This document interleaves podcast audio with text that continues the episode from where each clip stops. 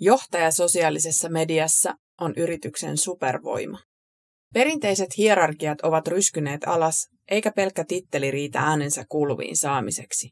Näkemysjohtaja, mielipidejohtaja, ajatusjohtaja. Kaikkien tavoite on sama. Istua keskustelun kuljettajan paikalle ja saavuttaa näkemyksellä laaja yleisö. Siihen rooliin pitäisi jokaisen johtajaksi itseään kutsuvan pyrkiä. Yritysten maine rakentuu tässä maailmanajassa useammasta osasta kuin koskaan ennen. Monikanavaisuus ei ole valinta, se on pakko. Harvalla yrityksellä on varaa pysytellä logon takana, vaan nyt kaivataan edustuksellisia kasvoja käymään vuoropuhelua suoraan asiakkaiden ja sidosryhmien kanssa. Jos yrityksestä ei löydy ketään tätä tekemään, on toiminta lähestulkoon epäilyttävää. Näiden yritystä edustavien ihmisten joukossa on oltava myös yrityksen johdon. Johtajan ei tarvitse välttämättä olla toimitusjohtaja. Miksi johtajan pitäisi käydä keskustelua asiakkaiden kanssa? Johtajalla on valtaa ja hänen sanoillaan painoarvoa. Johtajan läsnäolo ja kasvot edustamassa yritystä tuovat yritykselle uskottavuutta. Laittamalla itsensä likoon yrityksen nimissä johtaja viestii uskomansa yritykseen. Hän on halukas kuuntelemaan, mitä asiakkailla on mielen päällä ja kuinka yrityksen toimintaa voi kehittää. Se jos mikä tekee säväyksen nöyryyttä arvostavien suomalaisten keskuudessa. Mieleen jääneitä klassikkoesimerkkejä ovat esimerkiksi kotipizzan Tommi Tervanen, joka marssi omana itsenään sipsikalja vegaaneihin ja pyysi vegaanit asiantuntijoiksi kotipizzan vegaanituotteiden kehittämiseen, tai OPn entinen pääjohtaja Reijo Karhinen, joka henkilökohtaisesti vastaili pääjohtajan asiakkaiden huoliin ja murheisiin Twitterissä. Jos julkisuudessa äänessä ovat vain työntekijät, herää kysymys, missä on johtaja. Edestä joukkojen johtaminen ja esimerkin näyttäminen todistavat työntekijöille, että asia on yhteinen ja jokainen kantaa kortensa kekoon. On tekopyhää sanoa, että meidän pitäisi olla keskustelemassa sosiaalisessa mediassa, jos johtaja ei ole valmis itse siellä olemaan. Johtaja ei tarkoita välttämättä yrityksen toimitusjohtajaa eikä kaikkia johtajia. Oleellista on, että yrityksen johto on edustettu ja valituilla on valtuutus olla yrityksen kasvoina ja ääninä julkisessa keskustelussa. Kaikki johtajat eivät halua olla esillä ja he voivat silti olla erittäin hyviä työssään. Silti samaan aikaan on niin, että kaikki yrityksen johtajat eivät enää tänä päivänä voi välttää esillä olemista. Siksi tulee huolehtia, että yrityksen johdossa on ihmisiä, joilla on halu edustaa. Lisäksi tulee arvioida, kenellä on velvoite olla läsnä. Tekniset taidot sen sijaan ovat toissijaisia. Ne voi kuka tahansa oppia, kunhan siihen on motivoitunut. Tosi johtaja ei jätä ihmisiään yksin. Johtajan läsnäolo sosiaalisessa mediassa parantaa yrityksen kykyä toimia kriiseissä. Avoimuudella ja hyvällä viestinnällä voidaan luoda kilpi, joka pehmentää kriisin iskua, jos ei jopa estä sitä. Iskua voi pehmentää kertomalla asiasta itse omin sanoin ennen kuin muut kertovat siitä valitsemallaan tavalla.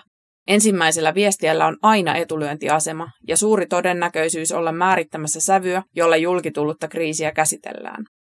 Jos kaikki tarvittava on jo kerrottu, ei ole enää mitään millä lyödä. Johtajan ollessa viestimässä ja keskustelemassa kriisitilanteessa, hän viestii paitsi yleisölle myös omille joukoille halua kantaa vastuuta johtamastaan yrityksestä. Hän ei laita tulilinjalle työntekijöitään, vaan on heidän rinnallaan ratkaisemassa ongelmallista tilannetta. Johtaja voi myös kasvotonta brändiä paremmin olla empaattinen ja ilmaista tunteita, jotka erityisesti eettisissä mainekriiseissä ovat keskeisiä taitoja. Mietitäänpä, kumpi on uskottavampaa? Logo pyytämässä anteeksi vai johtaja pyytämässä anteeksi?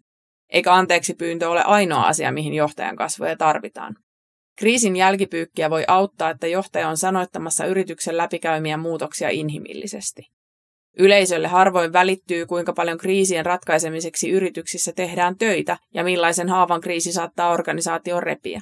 Jos johtaja pystyy avaamaan yleisön ja asiakkaiden tiedon tarpeesta käsin yrityksen muutosmatkaa paremmaksi yritykseksi, mainekoulut saattavat jäädä ruhjeiksi. Parasta on tulla sisään sosiaalisen median areenoille hyvän sään aikaan. Yleisölle näyttää teennäiseltä, jos kriisiyrityksen johtaja pölähtää paikalle tuulettimen ja huiskiessa. Eikä hänelle kyllä olisi ketään kuulemassakaan, koska yleisön kerääminen vaatii aikaa ja pitkäjänteistä työtä.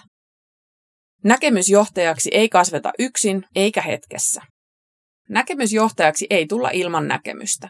Näkemyksen löytäminen vaatii matkan tekemistä omaan sisimpään ja määrittelyä siitä, millainen on ammatilliselta identiteetiltään. On selvitettävä, mikä on itselle tärkeää ja mitä siitä haluaa sanoa. Tämä ei tapahdu hetkessä ja se harvoin onnistuu yksin, sillä näkemys kehittyy yhdessä muiden kanssa ajatellessa.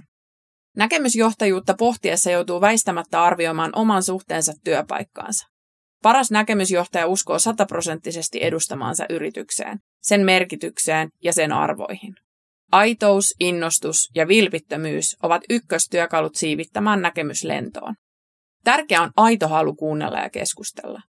Fiksu näkemysjohtaja haluaa koko ajan oppia lisää muilta.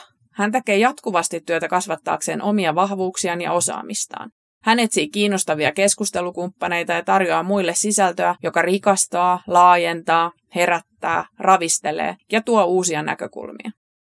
Sosiaalisen median ammatilliset kanavat eivät suinkaan ole ainoita paikkoja rakentaa näkemysjohtajuutta. Journalistinen media, tapahtumat, podcastit, blogit ja erilaisissa verkostoissa vaikuttaminen ovat myös erinomaisia keinoja.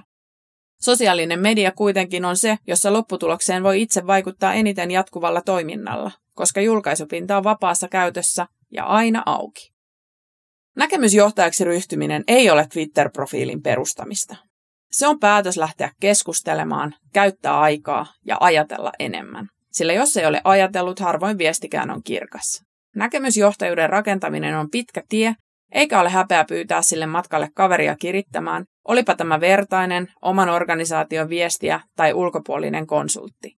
Jos yhtään auttaa, muista, että Pekka Saurilla ja Mari Pantsarillakin on ollut joskus vain yksi seuraaja.